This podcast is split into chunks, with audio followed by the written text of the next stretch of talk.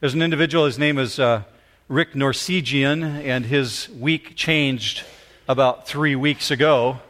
Um, his life actually changed about three weeks ago because he discovered something that he had hidden away for a long time and got out to have it estimated for its worth.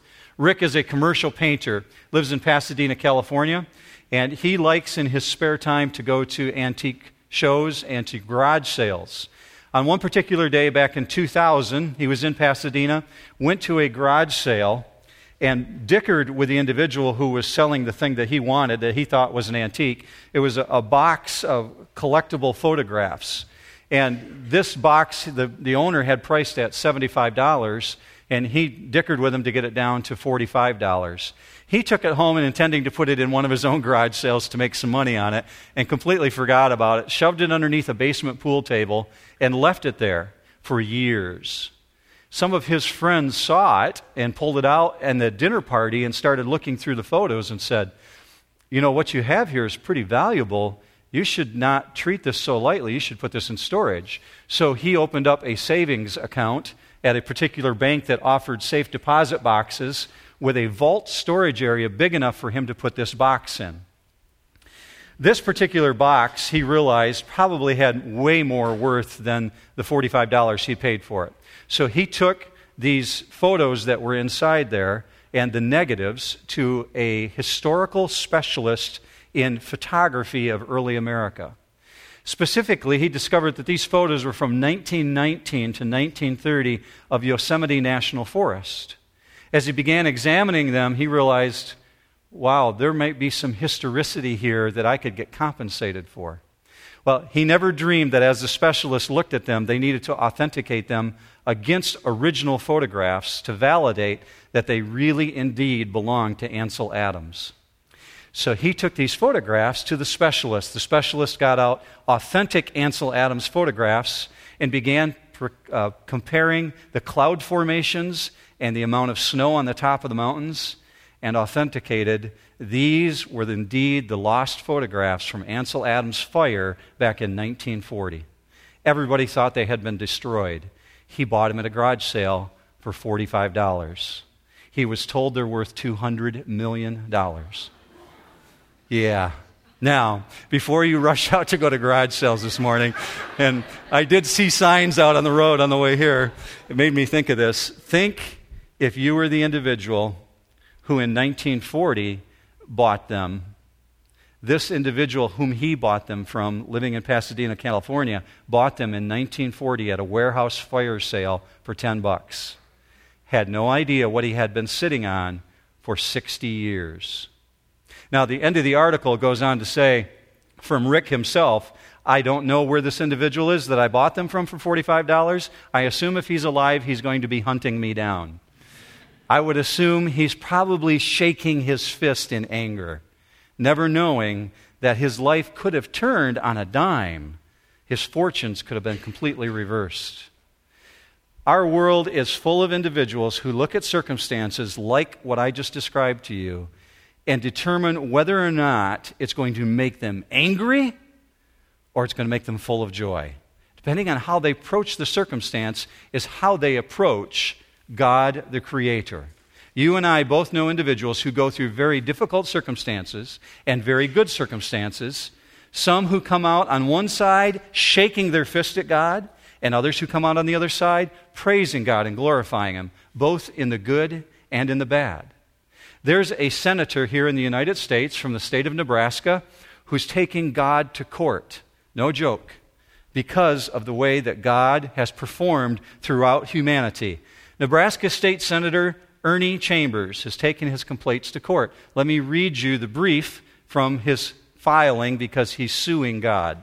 This is what it says Senator Chambers sues God for causing, quote, untold death and horror in the form of fearsome floods, horrendous hurricanes, and terrifying tornadoes. Furthermore, God has wrought widespread death and destruction and terrorized millions upon millions of Earth's inhabitants you'd have to say that Senator Chambers is no fan of God, right? He's choosing to shake his fist at God. How do you win a lawsuit against God? You don't, but it raises an interesting question. if God is all powerful, in control of everything, and He's everywhere, is He responsible for both the good and the bad? That's what we're going to examine this morning as we look at Revelation 16. It speaks specifically to that question. So if you have your Bibles with you, open up them, open them up to Revelation 16 and verse 1. We've been on this journey for quite a while. If you're new to New Hope, we started this almost a year ago. Those who have been in it since the beginning are getting revelation weary and, and ready for us to move on to new things. But we're coming into the last few weeks. Specifically, chapter 19 starts with the return of King Jesus to earth, the second coming. Today, where we're at, and the reason I say it's dark material is because this is five of the last seven judgments against planet Earth. Next week is the Battle of Armageddon. And we'll look at that in depth, but today we're going to look at the five judgments that lead up to the Battle of Armageddon. Last week we discovered that God wants glory. God wants his doxa, D O X A. God wants to be magnified. And so we learned in Revelation 15 that God's glory fills the temple completely in heaven. That's how we ended. We see today individuals who refuse to give God glory. But coming out of that temple were seven angels. Remember that. Seven angels who proceeded forth from the temple. And as they each walked out, God had one of his servants place in their hands a bowl. And in the bowls were the wrath of God. It's called the bowl, B O W L, the bowl judgments. So that's where we're picking up here in Revelation 16 and verse 1. Understand that each angel that you're going to read about has a very specific target. Earth has already experienced the judgments from the trumpets and the seals. Revelation 16 1. Then I heard a loud voice from the temple saying to the seven angels, Go and pour out on the earth the seven bowls of the wrath of God. So the first angel went and poured out his bowl on the earth, and it became a loathsome and malignant sore on the people who had the mark of the beast and who worshiped his image. Now we see that word that's very familiar again because we learned about it all the way through Revelation. The word loud is the same as the word great, megas like megaphone, it means huge voice. And so John hears this huge voice coming out from the temple, and it emphasizes the intensity and the magnitude about, of what's about to happen on planet Earth. Unprecedented in human history. These judgments that are coming forth. So, this loud voice specifically is God's voice. As you learned last week in Revelation 15, no man, no person, no being could enter the temple now because God's glory had filled the temple. And yet this voice comes out, so we know it's God's voice coming out of the temple. And immediately the first angel responds. And these five judgments you're going to learn about this morning happen in very quick succession, rapidly. So the first angel responds and he pours out his bowl, and the results are these loathsome and malignant sores. In the Bible, in the New Testament, there are two words in the Greek for evil.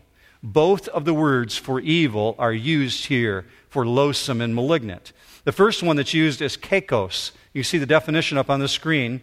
Kakos, this is the definition for it. That which is evil, evildoer, miserable, depraved, or as an object, injurious, bad, and wicked. So, kakos when it's put together with the other word that's used for malignant, and the other words that's used is poneros, means something that is vile. And that's what Scripture says. These sores are vile and malignant, and they can't be cured. So, when these three words that are put together for malignant, loathsome, sore, this is something that no medicine can fix we see an example of this exact same loathsome boil on the Egyptian people back at the time of the plagues on Egypt in the Ten Commandments. Let me take you very quickly up on the screen. You'll see Exodus chapter 9 and verse 8. This is why we studied the Old Testament before we studied the book of Revelation. We took some time to understand how God performed in the time of the Ten Commandments. You see consistency here. Verse 8 Then the Lord said to Moses and Aaron, Take for yourself handfuls of soot from a kiln, and let Moses throw it toward the sky in the sight of Pharaoh. It will become fine dust over all the land of Egypt, and will become boils, breaking out with sores on man and beast throughout all the land of Egypt. So they took soot from a kiln and stood before Pharaoh, and Moses threw it toward the sky, and it became boils, breaking out with sores on man and beast. You're learning about unrelieved physical agony that falls upon everyone who has rejected Jesus Christ, who has followed after the Antichrist. Everyone who has taken the mark 666 upon their body and has worshiped the image will receive these boils. They'll come upon their body in such a way that they won't be able to function. Imagine boils on your entire body, your heels, your legs, your backside, and your front side. You can't sit, you can't lay, you can't walk. It paralyzes the world. And understand, these come not from God specifically as punishment for sin in general but because they have rejected Jesus and because they've taken upon themselves the opportunity to worship God's opponent, the Antichrist. So, since they take on Antichrist mark, God gives them his mark. You imagine when the boils begin appearing over the 666 on their hand or on their forehead, and they begin to be disfigured? And immediately the next angel pulls out his bowl, verse 3. Then the second angel poured out his bowl into the sea, and it became like blood. It became blood like that of a dead man, and every living thing in the sea died. Part of the devastating effect of these judgments is that they're cumulative. They begin to stack upon each other. So before the sores can heal, the second angel pours out his bowl into the sea. Very similar again to the first plague in Egypt. God now turns water into blood, just like he did with the Nile River. Oceans cover 70% of the earth's surface. Now, here's a qualifier for me, just a little bit of a timeout. Many times, pastors do themselves great harm by stepping into the world of science and trying to teach on things they know nothing about. So, here's my qualifier, all right? I'm going to talk to you about something that's called the red tide just for a minute, and you'll understand why. In the first service, there were a few individuals who specialize in biology, just like there are in this service. So perhaps, Byron, you'll be able to help me with this word. Or Peter, those of you who have gone through medical school will understand this particular word that's used. Dino, they told me how to pronounce this. Dinoflagellate? Close enough? Okay. Dinoflagellates are something that's associated with a phenomenon here on planet Earth called the red tide. Now, first, I'm going to give you a perspective from a theologian and then I'm going to show you an explanation for, from where this red tide actually took place on planet Earth very recently around China. But first, understand this. When the red tide comes upon the ocean, very near shore usually, these dinoflagellates deprive the water of oxygen. So it kills the fish and it kills the plant life. It takes the oxygen column from the water and causes asphyxia. So, first of all, here's the first quote from John Phillips, a theologian who looked upon this setting and said, Perhaps this is what it is. Here's his description. In 1949, red tides hit the coast of Florida. First, the water turned yellow, but by midsummer, it was thick and viscous, with countless billions of dinoflagellates, tiny one celled organisms, 60 mile windrows of stinking fish fouled the beaches. Much marine life was wiped out. Even bait used by fishermen died upon the hooks. An unchecked population explosion of toxic dinoflagellates would kill all the fish in the sea. I happened to grow up on the west side of Michigan, um, in a little harbor town called Whitehall, north of Muskegon we have a kill off that happens almost every year that there's a hard winter in which the little game fish that swim around Lake Michigan called alewives die sometime in the spring and they're washed up on the shore. So, as a student, I don't know how many of you here are familiar with this smell, but dead fish are horrid. There's nothing like it, it's just rotting flesh. And as a student in school, we were given this out of classroom assignment to go out to the beaches and clean the beaches so that the tourists coming over to Lake Michigan wouldn't be offended by the smell of these dead alewives. How'd you like to sign up for that class assignment? It was just terrible. So you understand this stink that's being described here is horrible. Dead sea life all over the ocean beaches. This next description comes from a government office, from the Department Office of Health and Human Services. You'll see the quote on the screen. Red tide is caused by a population explosion of toxic, microscopic plankton, specifically a subgroup known as dinoflagellates.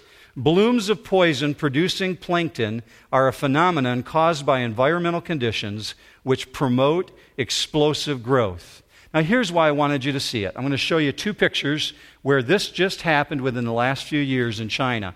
75 red tides within a matter of months produced this first image that you're going to see. Dead fish and dead sea life, the plant life, washed up on the shores. This was an area of 75,000 square kilometers that the red tide covered. This is what the red tide actually looks like. Is that not amazing? Now, understand, church. I'm not here to suggest to you that God needs to use natural occurring circumstances in the water to bring about a miracle. What you're reading about is the supernatural activity of God. Whether He chooses to use things that are already in nature or He just causes the water to turn red and become blood like, that's up to Him. But there are certainly descriptions here, but you understand very closely that the scripture says it became blood like the it became like the blood of a dead man. What's the blood of a dead man? Coagulated, thick. And that's the graphic description we have here from scripture. So first we've got the sores appearing on people's bodies. Now we've got the ocean life wiped out and the stench from the decaying bodies is unimaginable. So the next angel comes now very rapidly, verse 4. Then the third angel poured out his bowl into the rivers and the springs of waters, and they became blood. And I heard the angel of the waters saying, Righteous are you who are and who were, O Holy One, because you judged these things. For they have poured out the blood of saints and prophets, and you have given them blood to drink. They deserve it. And I heard the altar saying, Yes, O Lord God, the Almighty, true and righteous are your judgments. So we see what happened to the Nile River, fresh water, happening again here in the time of tribulation, in which fresh water is again being turned into sour, undigestible product. Now stop and think about this, church.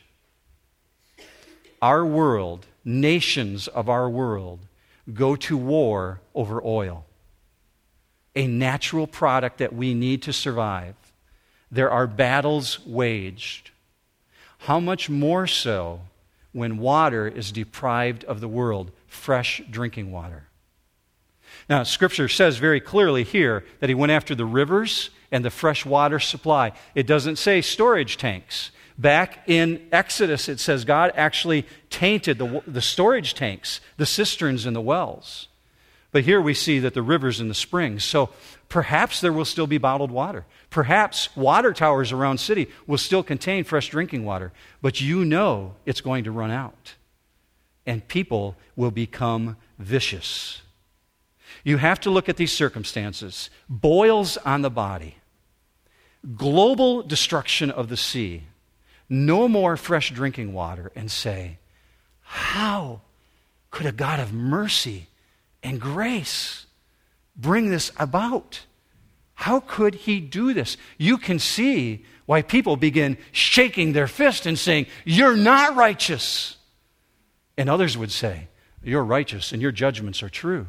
And so this angel defends God. That there is an angel of the waters just fascinates me to no end. That's what Scripture calls him. The angels of the waters, the angel of the waters speaks up and defends God's righteousness. And he says something that's just amazing about God. We're going to look at that in just a minute. But look specifically at what he declares God is unquestionably righteous, and he's the Holy One. Is your God not righteous, church? Absolutely. David declared it, Abraham declared it. Look with me up on the screen. Abraham said it first of all. Genesis 18:25, "Shall not the judge of all the earth deal justly?" And then David repeated it, Psalm 19:9, "The judgments of the Lord are true; they are righteous altogether." So the angel tells us why God taints the waters. Look what he says. He said, "They poured out who? The blood of the saints and the prophets." They executed and murdered believers in Jesus Christ. Now, we learned about that earlier in Revelation, that during the martyrdom time, that there will be mass execution of Christians. But going all the way back to the time of Christ, since the time of Christ, believers in Jesus have been executed. So this angel cries out, They poured out the blood of saints and prophets mercilessly. And so now we see this really odd statement an angel says, they deserve it. You ever think of an angel saying something like that? I mean, it really does kind of set you back. They deserve it. They're getting their just reward. I want you to understand what the word deserve means. It's the word axios. Look with me up on the screen at the definition. In the sense of to weigh, worthy, due reward, deserving or suitable of weight, of worth. It has its roots in ancient days when the greatest insult you could say to someone is this You have been weighed and measured and found wanting. That's the word axios. You have been axios. You have been weighed and you've come up short. So the angel cries out, They axios it. They're worthy of it. They're going to get exactly what they deserve. Why? Because they've killed God's saints. They've rejected God and stiff armed him. So we see this righteousness of God being defended. Why specifically? God is just because he's angered by sin, and don't stop there because he does something about it. It's not just enough to be irritated and angered by misbehavior, but to actually take action. So consider this with me. What if in the next election you appointed a judge who had the ability to sit on a bench and determine whether or not someone faced prison time? And in that election, you put the person on the bench that you believed would do the best job. Person's elevated to the position of judge, and every single individual that they bring before them they say, uh, no, we're going to let you go. I know you did a horrible thing, but you're gone. Would you not want to retract your vote? You want a judge who carries out justice. So, in the case of a judge who constantly just winks at sin, you'd say, he's not righteous. But in the case of a judge who deals with sin and takes action against it, you would say, he's just and he's righteous and he's true. So, that's what this angel is declaring. Your judgments are righteous because they are axios. They are worthy. They deserve it. I'll tell you what really struck me this week as I'm working through this text. I deserve it too. I deserve the wrath of God, just like you do. But for the saving grace of Jesus Christ.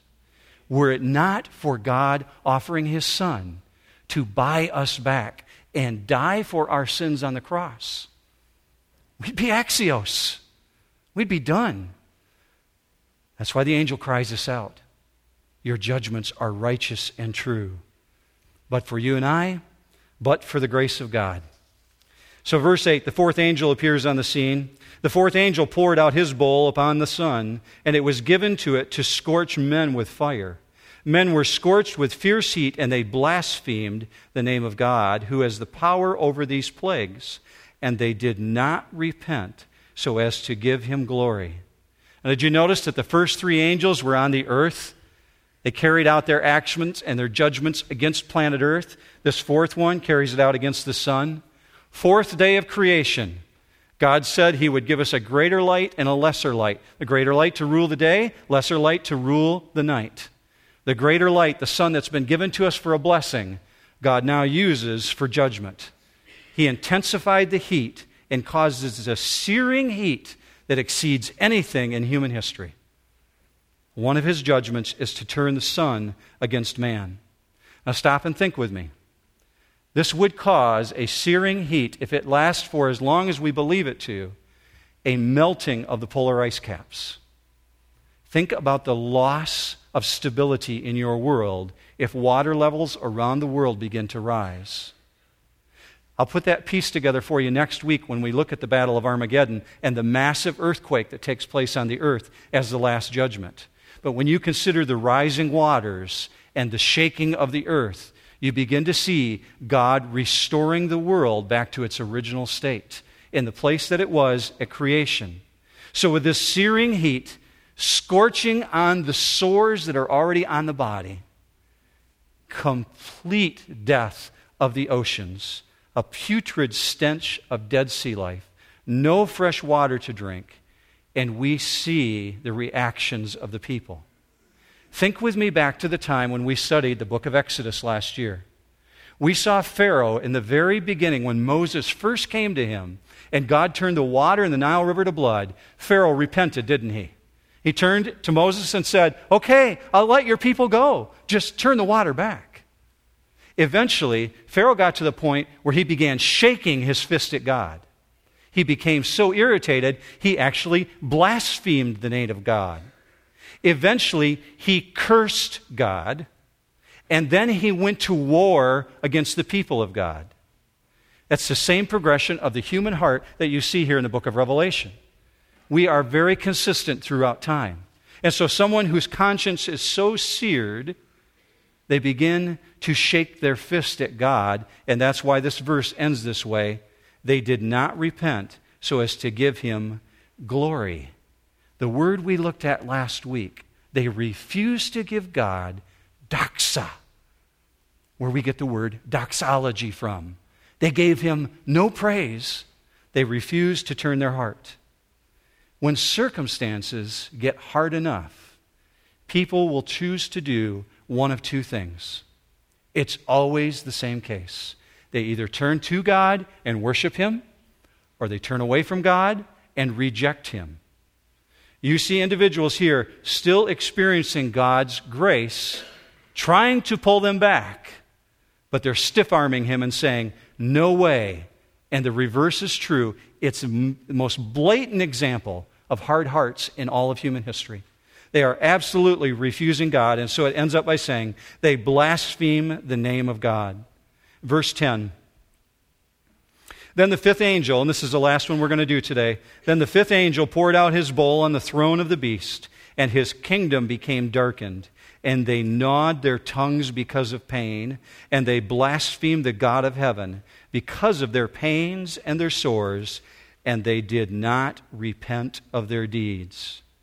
Just like in Egypt, God reaches over and turns off the lights. Go back and read Exodus later today. You'll see it's very consistent. The same way God used the plagues to try and call people back to himself, he's using again here in Revelation. Only this time, it's global. It's the entire surface of the earth. How do I know that? It says the fifth angel poured out his bowl on the throne of the beast. We discovered earlier in Revelation that the throne represents the global surface, his entire kingdom. Everything that the Antichrist will rule over, he be, will be a world dictator, and his kingdom goes black. And just like with Pharaoh, the beast will be just as helpless as anyone else against the power of God. Absolutely no control. Jesus said that in the last days, at the end of the tribulation, the lights would go out. Look with me up on the screen. Mark chapter 13, verse 24. But in those days, after that tribulation, the sun will be darkened, and the moon will not give its light, and the stars will be falling from heaven, and the powers that are in heavens in the heavens will be shaken. So picture this church. You're covered with sores you have no fresh water. The sea life around you stinks to high heaven. It's gone from searing extreme heat to freezing cold, complete, complete blackness. Scripture says in the Old Testament, in the book of Exodus, that darkness was on the face of the land for three months. I have no idea how long God's going to do it here. He doesn't choose to tell us. People will be groping around in complete blackness. The way I can best help you understand this is if you've ever gone to a cave and you've gone with a tour guide down into the bottom of the cave and they turn the light off just so you can feel it. If you ever get a chance, sign up for it. Go down into the bottom of the cave if you're not claustrophobic and you think you can stand it. When the tour guide reaches and turns the switch off, you see nothing. It's not like the lights going off in this room. You can't see your hand in front of your face. You can feel the heat of your hand near your nose. You see nothing. And Scripture describes this as a thick, felt blackness, a blackness that is present around you.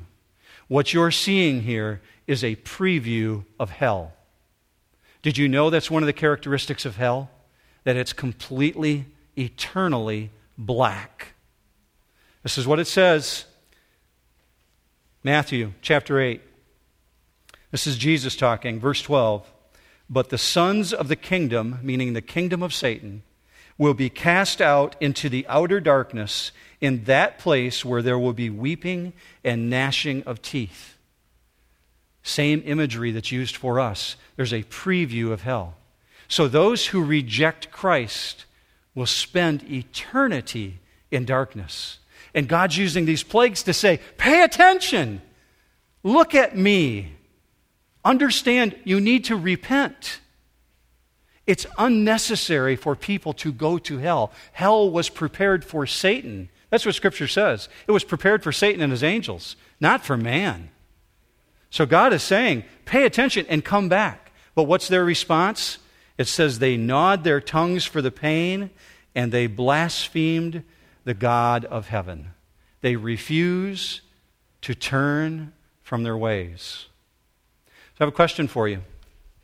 How do you know when someone is actually repenting, when they're really turning away from their behavior?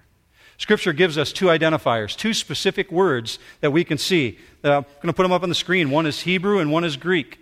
These are the words that are used in the Bible for repenting from sin. Nakam is the first one. Properly, to sigh, to breathe strongly, by implication, to be sorry, comforting self. Metanoeo is a Greek word, to think differently, to reconsider, morally, to feel a compunction. They both mean this I was going this way, and I'm turning, and I'm going this way. That's the word repent. It means to turn, to go in an opposite direction. So instead of going away from God, they're supposed to be drawn to God. What does your text say? The same as mine. They blasphemed the God of heaven. So we can actually measure repentance. You can tell if someone is sincerely repenting because they're turning away from their previous behavior and going to new behavior. But Scripture says this is the last reference to repentance in all of the Bible. You will never see the word repent again in the Bible. This is the last time. It's the end of the age of grace. The plague you're going to see next week, the judgment, is the battle of Armageddon and a massive global earthquake that shakes the planet to its core because the age of grace has ended. I often marvel personally at situations like Pharaoh and individuals we each know who continue to shake their fist at God wondering how in the world do they get to the point where they stiff arm God. Very clearly, what individuals have done over a period of time is they have seared their conscience. It's easier and easier the next time, and the next time, and the next time, and eventually the heart is so hard, the natural response is to shake the fist at God.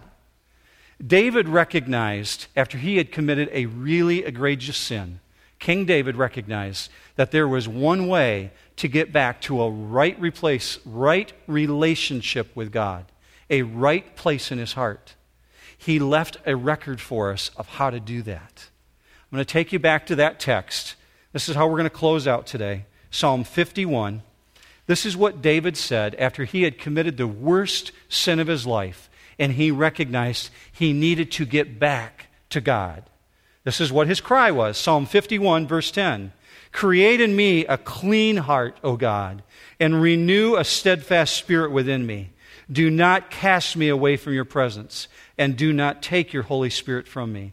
Restore to me the joy of your salvation, and sustain me with a willing spirit. Then I will teach transgress- transgressors your ways, and sinners will be converted to you. This verse applies to both believers and non believers, those who are interested in coming into relationship with God, because of this very first word. See, there's no garage sale hearts with God. You can't get a used heart. David went to the Creator and said, God, create. The word that's used there is actually give me a new heart. I want a heart transplant. Create in me a clean heart, something completely fresh, a brand new beginning. Next stage of it, I want to renew your spirit within me. So bring that spirit, bring that Holy Spirit back. Give me that sense of conviction. Restore to me what? The joy of my salvation. Because it's a joyful thing to be saved. And then notice what he does the next step. He says the last thing, then I will teach transgressors your ways. So you can't talk to people about God until you're right with God, until you've got your heart in the right place. So David recognized there's a stage process to this. And the ultimate stage is saying to God, I messed up. I need your forgiveness. And the forgiveness comes in Jesus Christ alone. Absolutely no other way. Romans 8 1. There is no condemnation for those who are in Christ Jesus. That's the promise to us, church.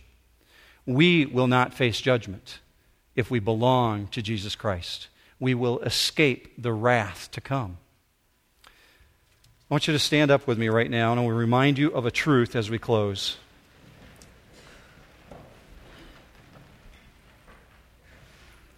Your God creator of the universe, has never lied to you. God has never lied to me. Everything that he said he would do in the Old Testament, that he has either done or will do, will be accomplished. So the revelation is no different. If God said he will do it, it will happen. Your choice is do I want to be aligned with God or do I want to be aligned with the Antichrist? That's the question you leave here with this morning. And, and the issue of repentance comes down to one key issue Do you believe indeed that God is a righteous judge? The word righteousness is what we landed on this morning.